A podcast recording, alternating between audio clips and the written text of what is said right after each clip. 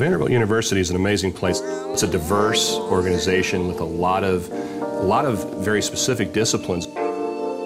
Our general undergraduate experience is tremendous, it, and of course our medical school is just wonderful. We've got 6,500 undergraduates, we've got more than 27,000 people around the campus at any given time. It's just a phenomenal institution.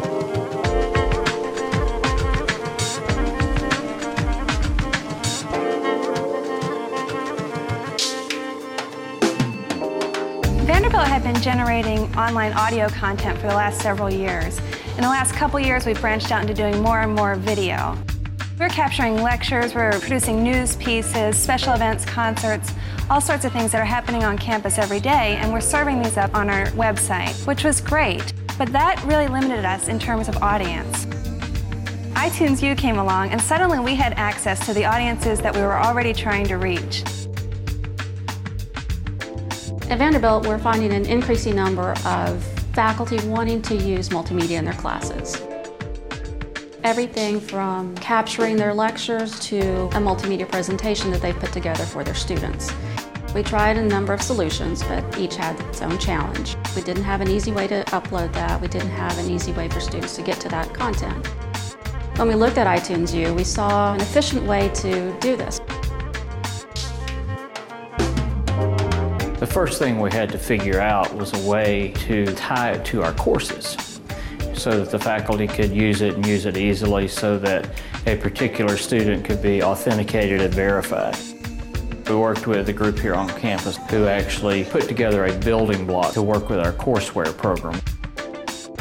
We passed authentication and course role from Blackboard to iTunes U.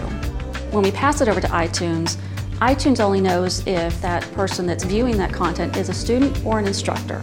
We do this to preserve individual identity. Within that course, faculty have a way to say if it's public or private, and students can access it from a direct link within Blackboard. iTunes and iTunes U is the authoritative source of digital distribution. I mean, there's no doubt if you look at the quality of the distribution and the ways in which people can access it, iTunes U is going to offer someone the ability to get content after we implemented our building block, we saw that other schools could benefit from it. So we decided to share it with the larger iTunes U community.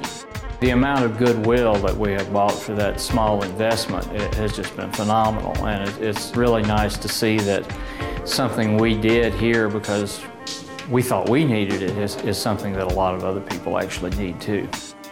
The provision of online content has just exploded in recent years, but resources haven't. So having a tool that fit in with our existing system was absolutely critical. We did not have to undergo a big reorganization of our institution to do this. We worked it into what we were already doing.